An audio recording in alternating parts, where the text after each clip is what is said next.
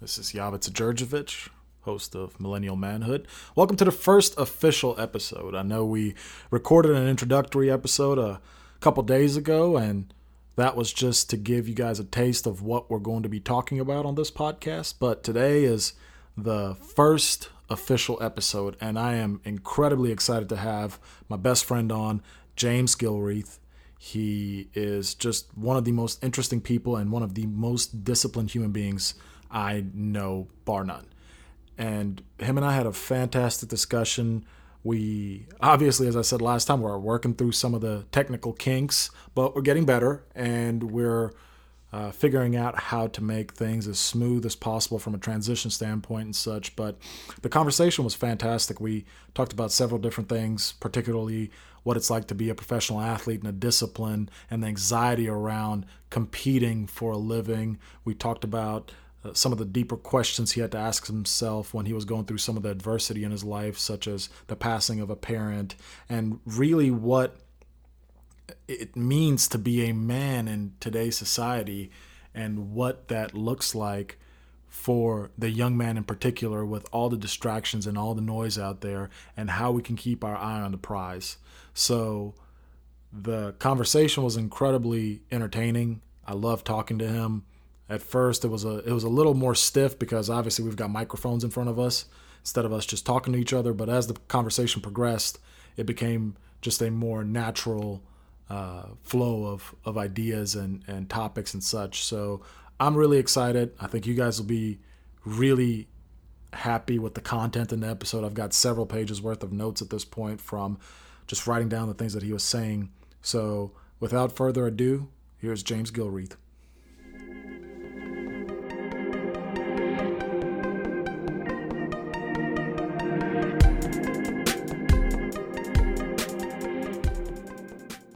Hey, everybody, I'm here with James Gilreath. As I mentioned in the introduction, uh, I've known James for a really, really long time. He's uh, almost superhuman in a lot of ways. He is a professional athlete, one of the fastest people in America and probably the world. He's also a CPA, a business owner, and just an all around good guy. James, welcome, welcome to Millennial Manhood. Thanks for having me, man. James, uh, do a little bit of an introduction for the people who are listening who are not aware of who you are. You know what, um, what the conversation involved when I initially reached out to you about being on the podcast, and what are some of the topics that you're really excited to discuss today. Of course. Uh, so, Javica, like he said, we've known each other for what, twelve years now, going Something on twelve like years. Long time. So we've been great friends. We met running cross country in Memphis, Tennessee at Bartlett High School. And so that's a lot of what I identify with running cross country. Um, so I run track and field professionally. Um, and in the daytime, I'm a CPA. I went to Baylor University. That's how I got down to Texas. And now, um, starting January 1 of this year, I'm a part time CPA and a full time track and field athlete. And in a little bit of extra free time, I have my own business and I'm doing personal and small business taxes there. Um, so when uh, Javica reached to me to do it about doing this podcast, it really struck a chord with me because of all the things I've gone through as a young man and the areas where I wish I had more help and the areas I see a lot of young men really, really struggling with in today's day and age. So, um, especially with discipline, leadership, just being being a responsible human being. And and it's funny when you say professional athlete because I, I mentioned that to a lot of my friends who either hadn't yet met you or um, you know haven't met you at all yet and i mentioned that you run track professionally and people are oftentimes caught off guard because when they think track they just think oh the olympics every four years.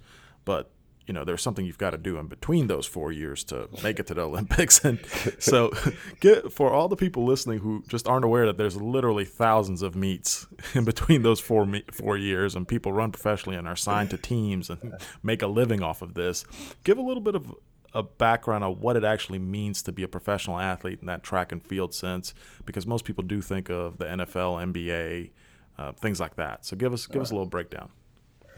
I have to answer this question a whole lot uh, because for some reason I think uh, pre about 1980 or so, I think there was, don't quote me on this, you might have to do some Google research, but I think there was a time where if you wanted to compete in the, in the Olympics, you had to be an amateur athlete. So you could not have professional status. So if you declare professional status, then you were exempt from, you could not participate in the Olympics. So once that changed, a whole lot of the Olympic sport atmosphere changed. And so now what I do is, uh, like you said, there are thousands of meets uh, throughout track season, throughout every year. And so, first year, most people are associated with a big shoe company or a track club. And so, for me, I'm associated with a track club, and we used to also be associated with a big shoe company. We used to also be, be uh, sponsored by Adidas, but now we're pretty much self-sponsored. We have individual sponsors like a sports medicine group, sports psychology group, chiropractic services. Uh, we have some subsidized funding from different shoe local shoe stores. But for the most part, we're self-funded, and um, so I train seven days a week. Uh, the club supports me; they cover my travel, and in return, I offer coaching services to the club for our, our youth group that's underneath our club's umbrella. And um, so that's those are the basics, and so the track meets that are in between are largely hosted by colleges. So colleges host track meets. They're mostly um, there for college athletes, but they allow unattached or post collegiate or professional runners into the meets at times. And then they have there are also meets that are specifically for professionals. Like for instance, next next Saturday, Adidas is hosting a track meet for professionals and I'll be running in that against a world class field. So I'm really excited about that. But the goal in these years, so obviously the Olympics is not this year, at least the Summer Olympics is not this year. So the goal in this year is to make it to the USA Track and Field National Meet. And every other year, the World Championships, the USA National Championship qualifies you for the World Championships.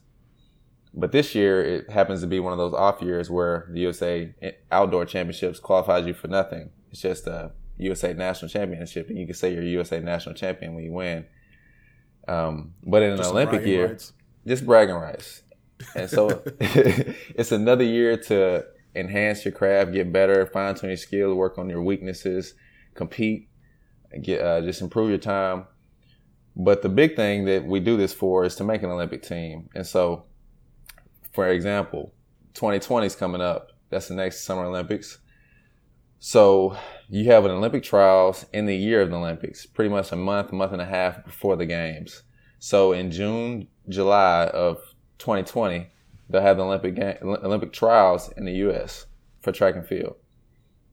And so for my event, the 800 meters, they accept about 32 athletes. So in order to qualify for that, you have to run a qualifying time which for uh, for 2016 in those trials, the qualifying time was 140, 1 minute 46 seconds.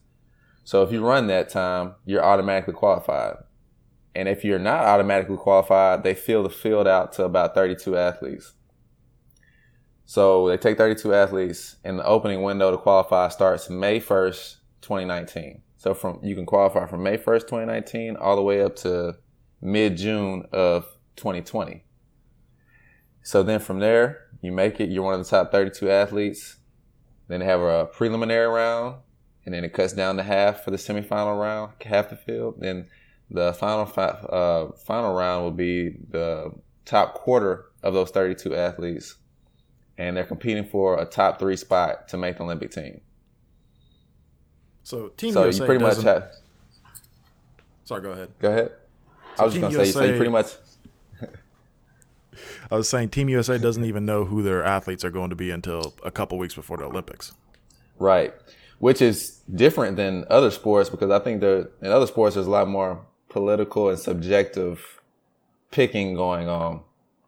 Because a lot of people say, "Do you know if you're going to the Olympics? How do you know how what's that's going what's going on?" And I'm like, "Well, you really don't know until a month before the games. Yeah, it's like sudden death competition. And so if you're the best going into the Olympic trials, you've been the best for four years going to Olympic trials, it doesn't matter. You're on the same playing field as all 32 other participants. And on that day, you had to show up. You had to be at your very best. No excuses. Boom.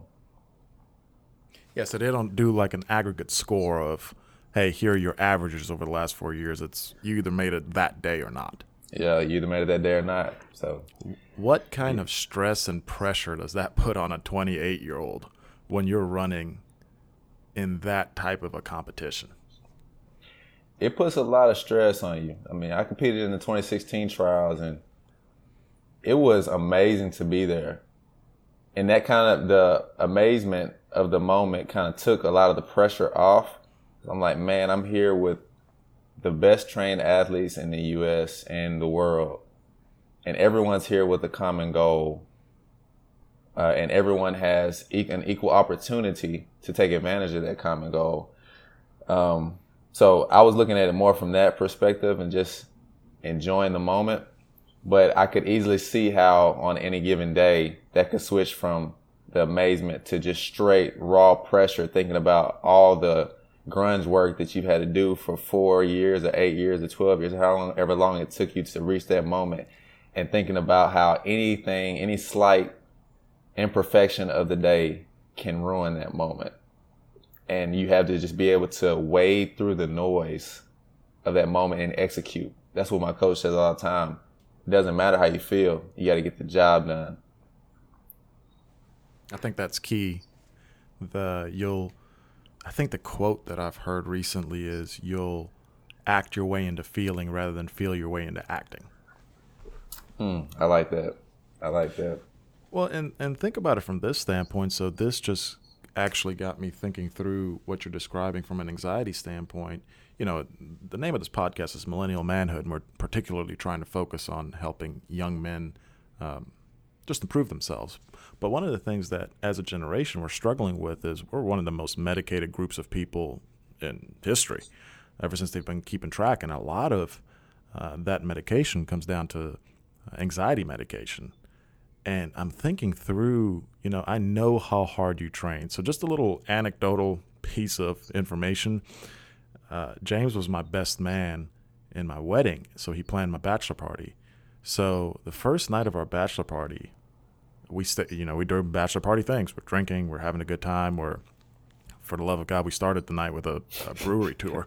So we, we, we'd been drinking for a while. We finished the night at Waffle House. Just most uh, bachelor party imaginable way to do it. And it was continuing the next day, but we got back to our place, the Airbnb we were staying at probably 4 a.m., maybe 3.30. And I think at 6.30, James got up and ran 10 miles or some ridiculous number.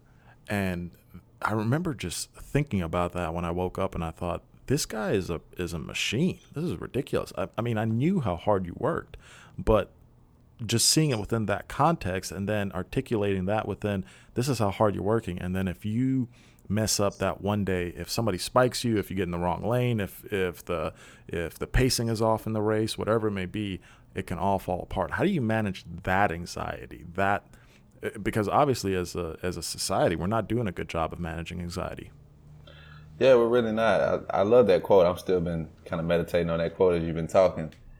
Uh, but it's it's it's as simple as that. You have to think about in the moment. For for one my coach has been talking about this a lot lately. You have to appreciate the journey for what it is.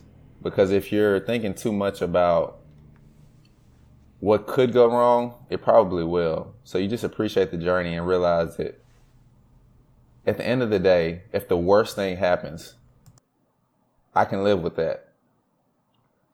And I can. Um, if I'm not to make the team, I can live with that. But I know that I'll be a better man for going through the struggle, going through the day to day, just going through the 100% commitment, knowing that I have to be 100% to even have a shot at making it kind of, I don't know if I kind of got off track there. No, you're fine. Well, and, and part of what sucks about being an athlete in the United States when it comes to the Olympics is that, and correct me if I'm wrong, but my understanding is that if you ran for another country, that had just as many spots available in the Olympics for whatever reason because of how they qualified in XYZ, you could actually run a slower time than someone in the United States and make the Olympics. Oh yeah, which is kind of wild. I have friends that run for other countries that um, they have very similar times to, to me, and they they ran in the Olympics. They ran in the previous Olympics. The Olympics, uh, the Olympic committees, I guess, make certain allowances for countries that don't have a certain amount of, um, I guess, representation on the track or in any sport, and so they kind of bend the qualifying standards for those countries. So there are, I know several people that have switched their citizenship just in the name of being able to run the Olympics. Maybe at one point in time they tried for the United States and they realized how difficult it was. And they said, well, oh, well, my grandfather or grandmother is from such and such country. Uh, let me see how simple the citizenship requirements are to switch over. And in some cases, there's some corrupt countries out there to where you, it doesn't even have to be that stringent. I could just be that, I could be a citizen of that country tomorrow if I wanted to be. Yeah, they'll but get it done in a week. They'll get it done. But to me, that kind of ruins the the allure of everything. That kind of ruins. That's the easy way out.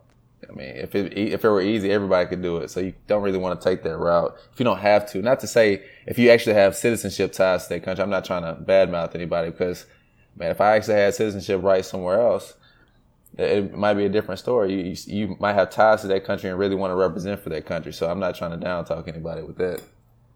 Well, and I think part of the issue there is that if you are just essentially quote unquote buying a citizenship um, in a week, the reason a lot of these countries have an easier process or there's less athletes reaching their full potential is because in the United States, we've got a lot of leisure time. We just do.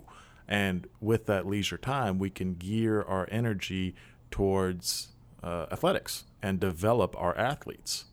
Whereas in some random country where maybe you have to start working at the age of eight, you might be Michael Jordan, but you never got the opportunity to pick up a basketball. It's very true. A lot of the leisure time and also the resources available. Uh, for instance, a lot of people that run for these smaller countries or even some of the larger countries, they still train in the U.S. and use the U.S.'s resources, or they come in and they get in the university system here in the U.S. So, uh, the U.S. just has a lot of resources available for for this type of deal, and largely probably going back to your point about the leisure time, people have used that leisure time to develop some of the best resources available for athletics. Yeah, think about it. You and I are recording a podcast right now instead of working in the field, you know, planting corn.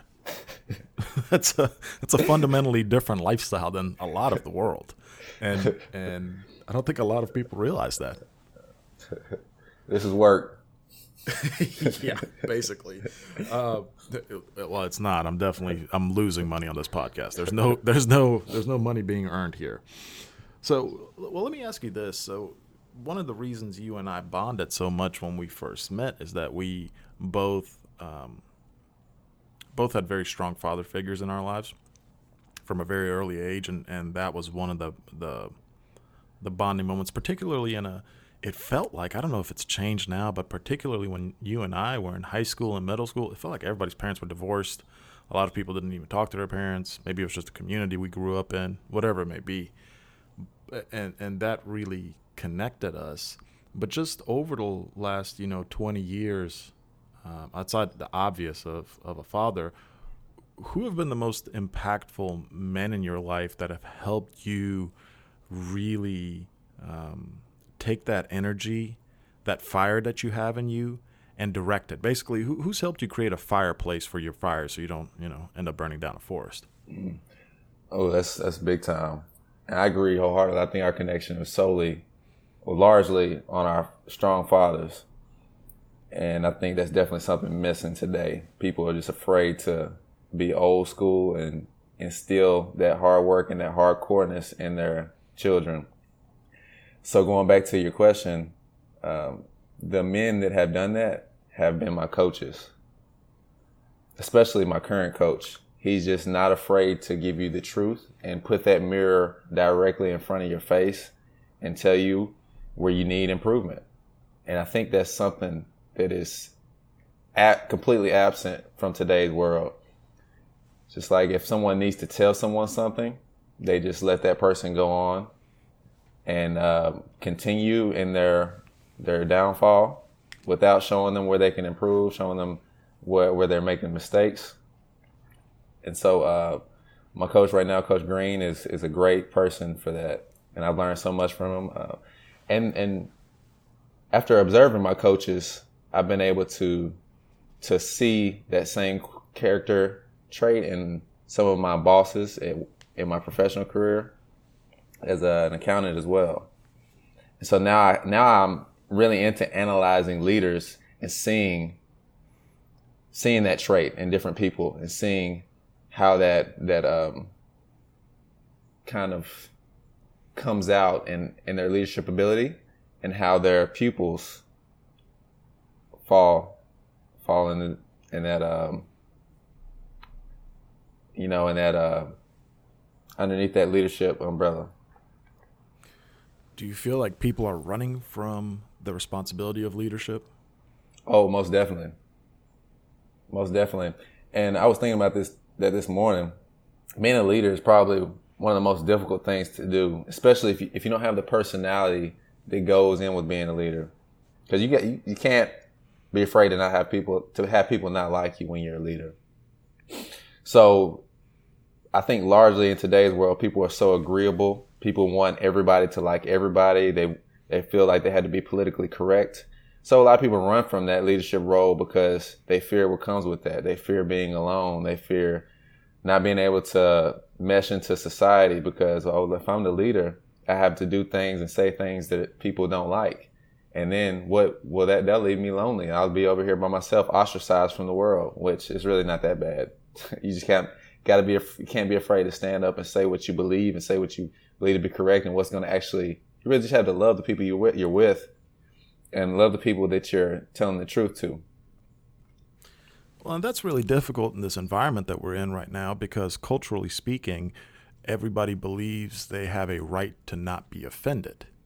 And then that leads to conversation being eliminated. You can't have a public discourse if you have to, if everybody in the discourse is saying, well, I have a right to not be offended. Well, I hate to break it to everyone, but at some point you may have to offend somebody just to get an idea out. It doesn't even have to be your opinion, but when you're working through an idea, you may have to go through some uh, offensive thought processes to get to an end result.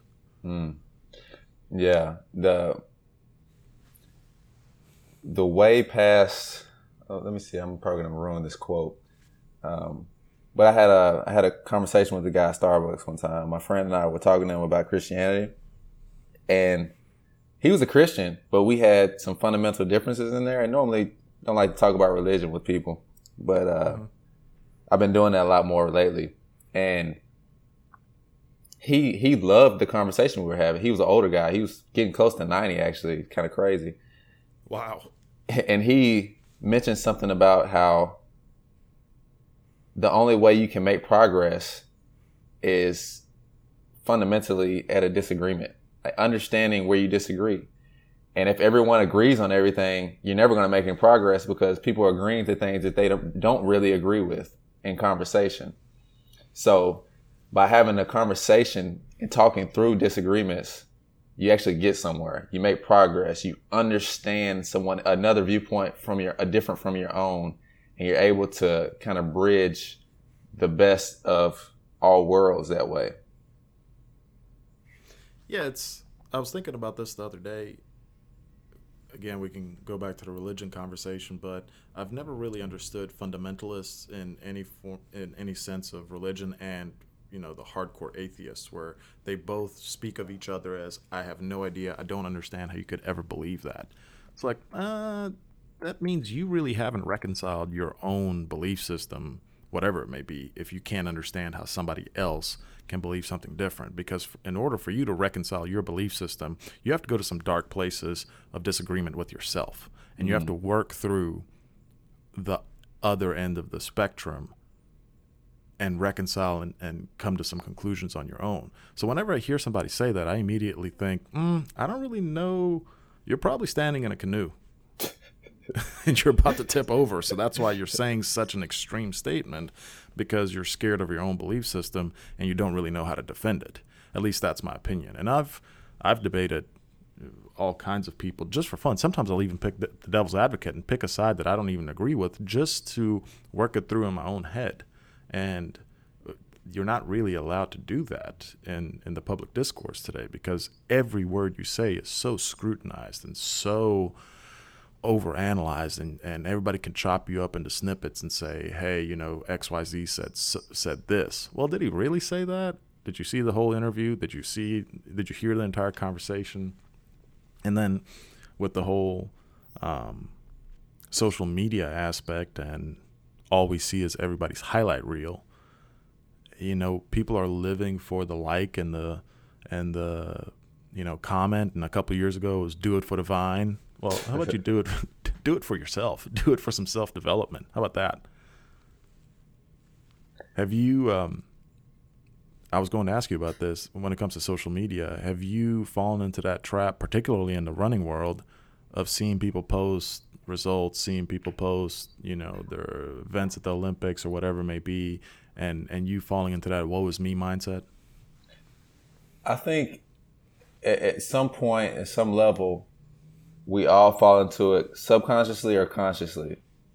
Uh, that's why I think social media it can it can be so dangerous. It can be very beneficial for just staying abreast of things, and and sometimes your your subconscious will take those things as positive cues, but a lot of times, like you said, every, you're just seeing the highlight reel of everyone and so it makes these things look so easy and sometimes like in, in the instance you're describing if i see someone with an olympic medal a world championship medal it makes it look so easy and they're receiving all the glory. And then you create these wild thoughts that maybe they didn't deserve it or why am i not in that position? And and in your subconscious it just kind of you get all this filth in your subconscious that doesn't necessarily need to be there. That's where the danger of social media is, and um, you forget all the work that goes into it, and forget, oh, hey, I can go put that work in it right now, instead of just looking at a picture and trying to create the work out of social media moments. and uh, anybody can create a picture. That's the danger. Anybody, anybody can write a quote. You got these a lot of these women that, that are on there and they're just trying to flaunt their bodies, but yet they have a, a Bible verse or inspirational quote there. You're like, hey, hey, hey, uh, I don't think that quote has anything to do with your post. So there's a myriad of different things and different routes that people are going on there on social media, and it's kind of corrupting people's minds as we consume it when we look at it because it's not the truth. Yeah, or you you see the dope boy with his um, you know, with his couple grand and his new Jordans and, and a gun being shown in his Instagram picture, and it says, "Only God can judge me." It's like, well, no, I can judge you too. it's like that's that's the point of that's the point of society. We we've evolved to live in uh, groups of 120 to 150 people and judge each other. That's why we've got things like gossip, and it's, it's, so ridiculous. It's like I uh, uh, uh, fear no man but God. Well, okay, I don't I don't know what you're trying to articulate here, uh, but yeah, you're right. It's it's a false life that we've created and it's so hard to navigate those waters. And I think because we're so used to everybody's highlight reel and we're so used to um, that approach to life when we face real adversity, we feel like we're the only ones actually facing adversity. You know, I know you've gone through a lot of different things in your life. I mean, talk to me a little bit about how you've handled adversity and the challenges that have come to you in in in a relatively short life up to this point, and how you've overcome them, and what's what are the lessons you've learned out of all of that? Mm. That's a that's a loaded question there. Um, well, it's an interview. That's the point. Let's see if we can unload that well.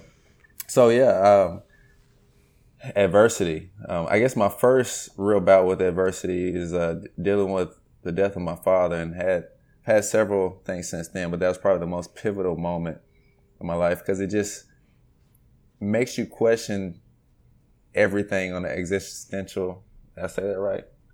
probably not existential. Uh, I'm not. It's too early in the morning for that uh, level. So um, I questioned so much then, and like you were talking about earlier about belief and just going to dark places. Like during that time period, I was just looking for an escape because you realize there's nothing you can do when, at a certain point, when your loved one is is is, is dying. And so I had to reach within myself. How how can I keep going feeling like this? What do I need to lean on? What is uh what are my basic beliefs? What can I pull from to get past this moment? So you have all these thoughts swirling in your mind and um, just really cry out to God in that moment because you know that there is a, a being greater than you that has allowed this moment to happen. So that has been my God has been my rock in in times of adversity and just pulling strength from that, pulling strength from other inspirational people who have had worse adversity than I have, and realizing that life is made of adversity. Man was created to to work in this world, and work is not easy. So you had to figure a way to get it done and be able to have a positive attitude through it all, and understand, okay, I'm created to go through adversity. Adversity is in my DNA. It is what we were made to overcome. It's not supposed to be easy. And once you kind of grasp that, then you realize, okay, every single experience is uh, one more for shaping you. And just taking one at a time, trying to compartmentalize it to a degree, what is going on, handling it the best you can. Uh, to give a running analogy, we do interval training, and my coach might say, all right, we have to do 10 times 1,000 meters today. You're like, man, 10 times 1,000 meters. That workout takes over an hour long to do. So over an hour of intense running. We're running, um, well, well under five minute pace per mile with short rest and 10 of them. Like, man, I, it's trying to, trying to digest all of that at once is impossible. You're like, man, I, I can't imagine the pain I'm going to be in. And, and then anticipating the pain, it, it keeps you from acting like you were saying, um, feel your way, act your way into feeling instead of feeling your way into acting. So that expectation causes you to want to act your way into feeling. But instead to say, man, forget that. I'm going to focus on this one that's right in front of me. I'm going to focus on this moment that's right in front of me and focus on that moment and give it everything I have. Whether that's dealing with the loss of a loved one and figuring out the best way to get through that, maybe whether that be prayer, talking to people you respect and just giving it your all. Or if that's as simple as me actually doing a track workout and I have 10 times 1000 meters and I have the first one. I have to get through the first one on the pace that my coach prescribed for me. So I'm going to give all my attention to that. Now, once I finish that one, I'm going to go to the next one. And that's what life is like. It's you move from one piece of adversity to the next. If that's your day, like today, I have a lot of things on my list and I have to go through some adversity to get there, whether that's small or whether it's big, whether I have a presentation to the IRS or whether I just have to make sure I don't sleep all day, you know? So, you know, you just, you have all these things that you have to go encounter. And I, I think I heard you give that analogy about your, what your dad said about how life is like a hallway. And as you go, it gets narrower and narrower. But oh, hey, the hallway is full of glass shards on the sides. And as you go, you're going to encounter times when you get scraped up and those scrapes shape you for the future and you, you're tougher. You're more numb to those things. You still feel them but you're more seasoned and more able to deal with things that come. And as you keep going you have more and those more of those things coming at you more and more but you're more up for the task as you go if you allow yourself to be or you're going to shrink more and more from it and turn into a coward. So you have those two options. You either bow up allow those experiences to season you or you shrink more and more until you're living you're not really living a life. Yeah and life is suffering. That's what life is. 90% of life is suffering. Every single day you wake up and you particularly as a man whether you like it or not it's it's written into you that you want to go out there and you want to go hunt, you want to go hustle, you want to go make money, you want to go provide. That's where you get your value from. And whether that's being a musician or being the CEO of a company, you're still going out there and you're making something happen, or at least you you want to. And like you said, sleeping all day or being lazy, it's so counter. I've never slept all day and then felt good at the end of it, mm-hmm. ever, not mm-hmm. once. But I've woken up at 3 a.m. and gone to sleep at 9 and worked like a madman. And when I go to sleep that day, I'm like, yeah, I conquered the world today. And when you when you fundamentally come to terms with the fact that life is suffering and that really let's be real in, unless you suffer how, how can you even find anything out about yourself if everything is always perfect what is there to learn yeah you find yourself on the other side of suffering now i would also say that at 19 when your father passed away i think that was a hell of a lot for a 19 year old to swallow and to understand and to reconcile so i do think there's you know, it would it would probably probably have been significantly easier to have your dad pass away when you were 40, right? Oh yeah, most definitely. Yeah, that was definitely uh I hadn't even I hadn't figured out much at all about the world at that time. I mean, at 19 you think you've experienced a lot of things, but I hadn't experienced really anything. So, like you said, it was very difficult to reconcile that moment. Um, but yeah, going back to your point about a man, like suffering is is in our it's it's what it's in us we're, we're supposed to suffer. And I think at some point, um, I realized how I had been so conditioned by the culture and it's almost like I had allowed the culture to take that competitive, challenging spirit out of me. And once I realized that, I was like, I like competition. I like a challenge. Why have I allowed my mind to be conditioned to to not want this? I want that. I want that challenge. So from that point, you take that as, as a, as a purpose for every day. Like, I want this challenge. This is what I want. Because after, once you get on the other side of that challenge, like you said, you, you go to bed at 3 a.m. after a long day's work. You feel like you did, you satisfied your purpose for that day. You, you can go to bed with a, a rest, a peace, knowing I did what I'm supposed to do today. And while I may not have figured out and solve the world's problems. I did something today that my body and my spirit and my soul knows I'm I'm living out my purpose in in what whatever way that may be. Well, and you know when you I'll go back to the example of sleeping all day or not doing what you're doing, you just feel like a coward. You and, do. And I think a lot of it really is biological for us. I mean, think about how our ancestors lived. You know, you and I would have woken up this morning when the sun came up, not a second later because you couldn't because it was too bright. We went to sleep when the sun went down. And, you know, my name would have been Ook Ook and yours would have been Nook Nook or something. and we would have said, all right, let's go kill a saber tooth tiger. So us and six or seven of our buddies would have gone out there and we would we would have tracked down a wild beast. And I have to be able to trust you to do your job.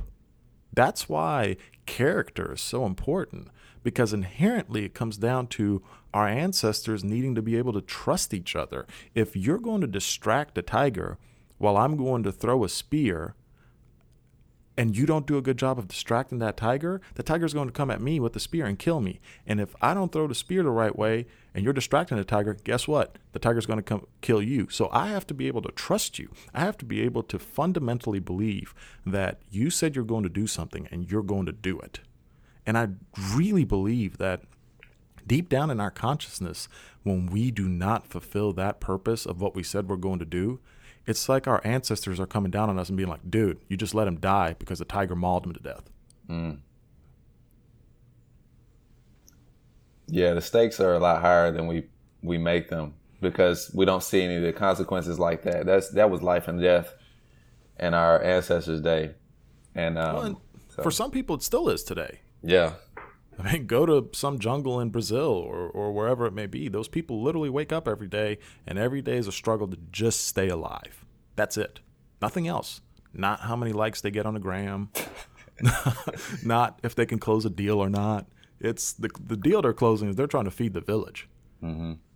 So it's it's a it's an interesting approach. But one thing I, I haven't really expanded on here is so when I say you're a professional athlete in track, okay, people think, okay, track, you run, you condition really fast. That's the jokes. Like you, you condition better than other people. But I don't think people understand how fast people like you actually are. So let's do, what was your PR in high school in the 800? High school, I ran 149. Okay, right. so you, you ran around the track really fast twice in a minute and 49 seconds in high school. Yes. Okay. So what's uh, your PR right now? minute 46.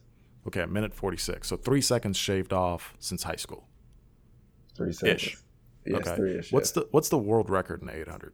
The world record is 140.9. Okay.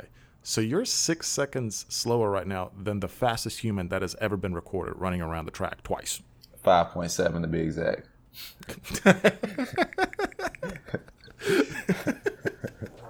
yes. I can appreciate that. That's the competitive spirit coming out. What does it feel like walking around? So you live in Houston, which yes. is a massive city. You can literally go walk downtown Houston and look at everybody on the street and say, "I'm faster than you," with a, a high level of certainty that that statement is true. What does that feel like? It's a, a liberating and proud type of feeling to know that, but also knowing that you have every bit of backup behind that, knowing that you can support that. If anybody was like, "Hey, let's race," all right, let's go. you got a track jersey in your glove box. Yeah, you, you got to be. I'm prepared. I'm prepared at any moment, and I have the confidence that goes with it. Because anytime you're prepared, you should really have the confidence to go with it, with that situation. So, um, yeah, it's, it's a very confidence exuding moment when you when you really think think and reflect on things like that. Well, and you've worked really hard to make sure that that's true confidence and not arrogance. You are uh, so in the last Olympic trials. Where'd you end up? So they took the top three. Where did you end up placing? I believe I was twenty first. Okay, so and you haven't even hit. People don't know this, but you don't really hit your track um, prime until your late twenties, right? Right. So about the time 20. uh, a male reaches his, his physical and mental maturity, so like twenty seven through 32 ish can be the okay. prime. Yeah. So you hadn't even hit your prime yet, and you were you were going up against grown 30 year old men. Right. Right. Now, now there are definitely some anomalies in there. Some young 22 year old guys and around that age that, that still pop on the scene, but they probably haven't reached their peak either. I mean, of course, people peak different at different ages, but the general peak is like we are saying, around 30 years old. Yeah, there, there's always going to be the LeBron James of track somewhere. there's always those guys who comes in at 18 looking like a 50 year old man claiming AARP. it's ridiculous. Uh, so, so what if you could take all the knowledge you've aggregated over the years in track and you know you do have your CPA, you do also have your masters. I mean, you went to Baylor, you went to a prestigious private school uh, for both undergrad and graduate school, and then you went and worked at a big four accounting firm, and, and now you're then you went to another company, and now you've got your own business. But if you took all that knowledge and just aggregated it, and and you could go back to 18 year old James or 18 year old anybody and say, okay, here are the top three things you need to know about how to become a better man. What would those three things be? Oh man, let's think on this number one, I would say know what you want. Know what you want is number one. So basically, have a purpose behind your life or behind a goal. Uh, number two, prioritize those goals because obviously you'll have more than one one thing that you want in life. And number three, commitment. Be 100% committed um, kind of going through how I've come to that those conclusions for those three. Um, I've always been organized chaos since I've been younger. I've always um, kind of be all over the place as far as I'm, I'm, a messy guy, have stuff all over the place, but I'm a- always able to find what I need. I'm always able to get done what I need to get done, no matter what the fashion is. And what I've been learning recently is that you need to have more order to what you want because so many things get thrown at you in life that you'll have trouble prioritizing or even figuring out what's important to you in those moments. So that's why I say that's why I say know what you want. Because if you know what you want, then you're not going to you're not going to sacrifice what you what you want and what you need for something that's just a whimsical moment, something that you feel like is important, but it's really not in that moment. So you have to be firmly rooted in knowing what you want, knowing what you believe, your purpose. And two, kind of, it's kind of like piggybacking off that one, the priorities, knowing what order these things fall in line in your life.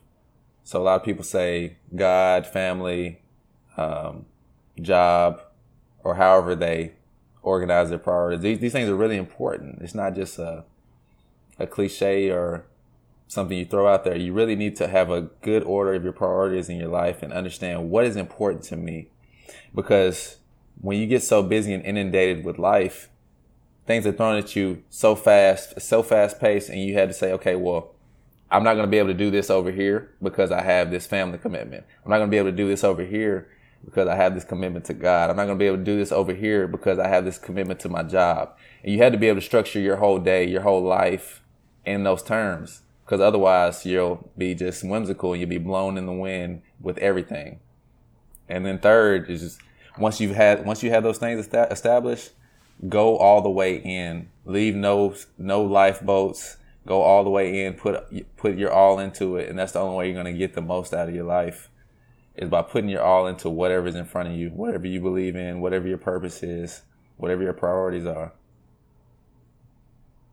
I think that's really good vi- wisdom for people. I think too often now, because we've got so many distractions in our life, we commit to something, but we do it at 65 or 70%. We're not really going 100% in.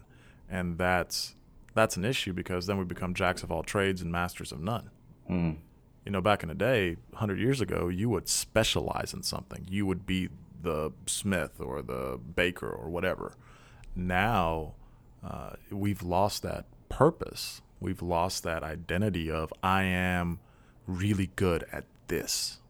And track has probably helped you a lot in that and the fact that you are really freaking good at this one thing and you can take a lot of pride in being really good and really committed to it while still having other character traits and other skills but you know for a fact that you are mastering one right you can only master one thing at a time, like you said, blacksmiths, silversmiths, whatever, what have you. And in the ancient world, and, and like even in some cultures today, they still are following that model. Um, you really can only master one thing at a time. And it, it took me a while to really figure that out. Uh, I've had so many different experiences so far, so early in my life, and um, I was trying to be great at everything. Trying to, I was thinking I could put hundred percent in so many different areas, and it's just impossible. I, I was, and I was thinking, oh, I can do that, or I would accept so many different commitments because I'm, I, I have so much belief in myself, and it's great to have a belief and confidence in yourself and think you can get things done. But your time is limited, and your energy is limited if you have enough time. And so I had to learn to say no. Yeah. even if it's something that I know that I'm capable of doing, I have to say, uh, what are my priorities? What do I have to get done at 100% quality? Well, if I do this side thing over here, this ancillary thing, this is going to take away from my 100% in the area that I'm trying to master. And so that's the area that I'm really working on right now as a man is focusing solely on what I'm trying to master. And everything else has to fall in line behind that not to say that I'm not capable of doing these other things, but if I really want to master this, I have to put boundaries around this thing that I'm going after. And that just teaches you to to be able to master anything. It, it, it teaches so while focusing on learning to master one thing, it it you're putting boundaries around your life so that you can actually okay once I'm done mastering this, now it's time to master this thing over here. Compartment compartmentalizing it again and that's uh, something I've really struggled with, and something that I'm trying to master, in mastering uh, my priorities. Well, and that goes back to the example we used of if we were going to hunt a saber-toothed tiger, if you agreed to both distract a tiger and throw the spear, well, you're going to do a crappy job at both of those. Right. right. And we forget sometimes we really do need to compartmentalize our lives and and give it priority and certain tasks are more important throughout the day than others. And not just certain tasks but certain people. So i mean i have people make fun of me for this but i have zero issue cutting people out of my life. If you're not bringing something to the table i don't need you around me. And that's not personal. That's just i look at it as business. I've got so i've only got so much energy.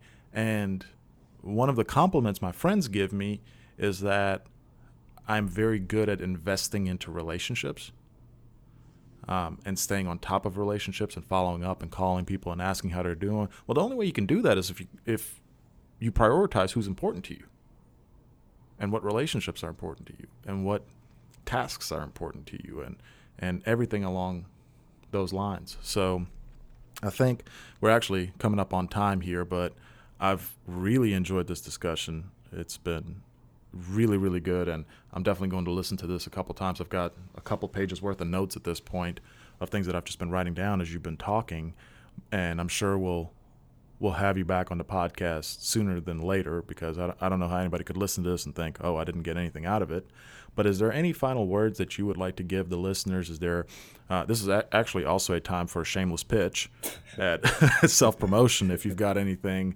uh, that you're promoting or any races you want people to be aware of or, or whatever it may be, um, your accounting business, it doesn't matter. Uh, give a give a final outro if you would like. So yeah, I definitely really enjoyed it too. We'll definitely have to do part two and part three and maybe a reoccurring series because it was really cool just discussing some of the things that we experience as men. Um, so the next few things I have coming up, I have, uh, like I said, a big race next Saturday, the Adidas Boston Boost Games, I believe is what it's called, and that's going to be held on the MIT campus in Cambridge, Massachusetts. So I'm excited about that, getting a, an opportunity to express my fitness on the track. Um, so that's that's number one on my on my heart right now, and uh, like you said, I got my business going, but that's kind of kind of on the back burner right now while while I master the track. Um, let me see. Is there anything else that I'd like to plug or anything? How can people follow your team on Facebook or oh, yeah. or social media, things like that? Because I know you said you guys have sponsors that that you regularly promote that work with you guys directly. So if, if anybody's interested in in knowing about how to get in contact with any of those folks. Okay, well, yeah, you can you can follow me directly at JC Gilreath at uh, on Instagram. Um, my Facebook is my name, James Gilreath. Uh, our our running club is Team Green Running, and we have a social media Instagram of at Green Running, and uh, we also have a Facebook page, Team Green Running, and we have a website, teamgreenrunning.com, which also has all the information. And that, I mean, I've, I've invested a lot of my my time and energy into that club, and my coach definitely has, a team manager definitely has as well. So I'm just a, a piece of that. Um, I'm really loving it, enjoying the working with the kids. So we, we have a lot of great things going on. So if you want to make a, a donation there, if you just want to find out more about our club and just follow our progress, it's all available to you on teamgreenrunning.com. And I'll make sure to put all that information in the show notes as well. So the Instagram and all that good stuff, so people can just click on iTunes or Anchor or wherever you're listening to this. Um, I'm also thinking about putting putting the audio up on YouTube. I'll see how that works out if I can get a quality uh, audio put up there because I know YouTube likes to compress things from time to time. So outside of that, I like I said, I really enjoyed the conversation. I think people are going to get a lot out of this. Uh, as I mentioned in, the introductory podcast, thank you for your patience with the hiccups as we work through uh, really figuring out how to run a podcast. And uh, again, if you've got any complaints, constructive criticism, compliments, whatever it may be, millennial manhood cip at gmail.com. Again, that's millennial manhood cip at gmail.com. Uh, I hope you guys have a, a good rest of your week. James, again, thanks for coming on here, and we'll talk to you guys soon.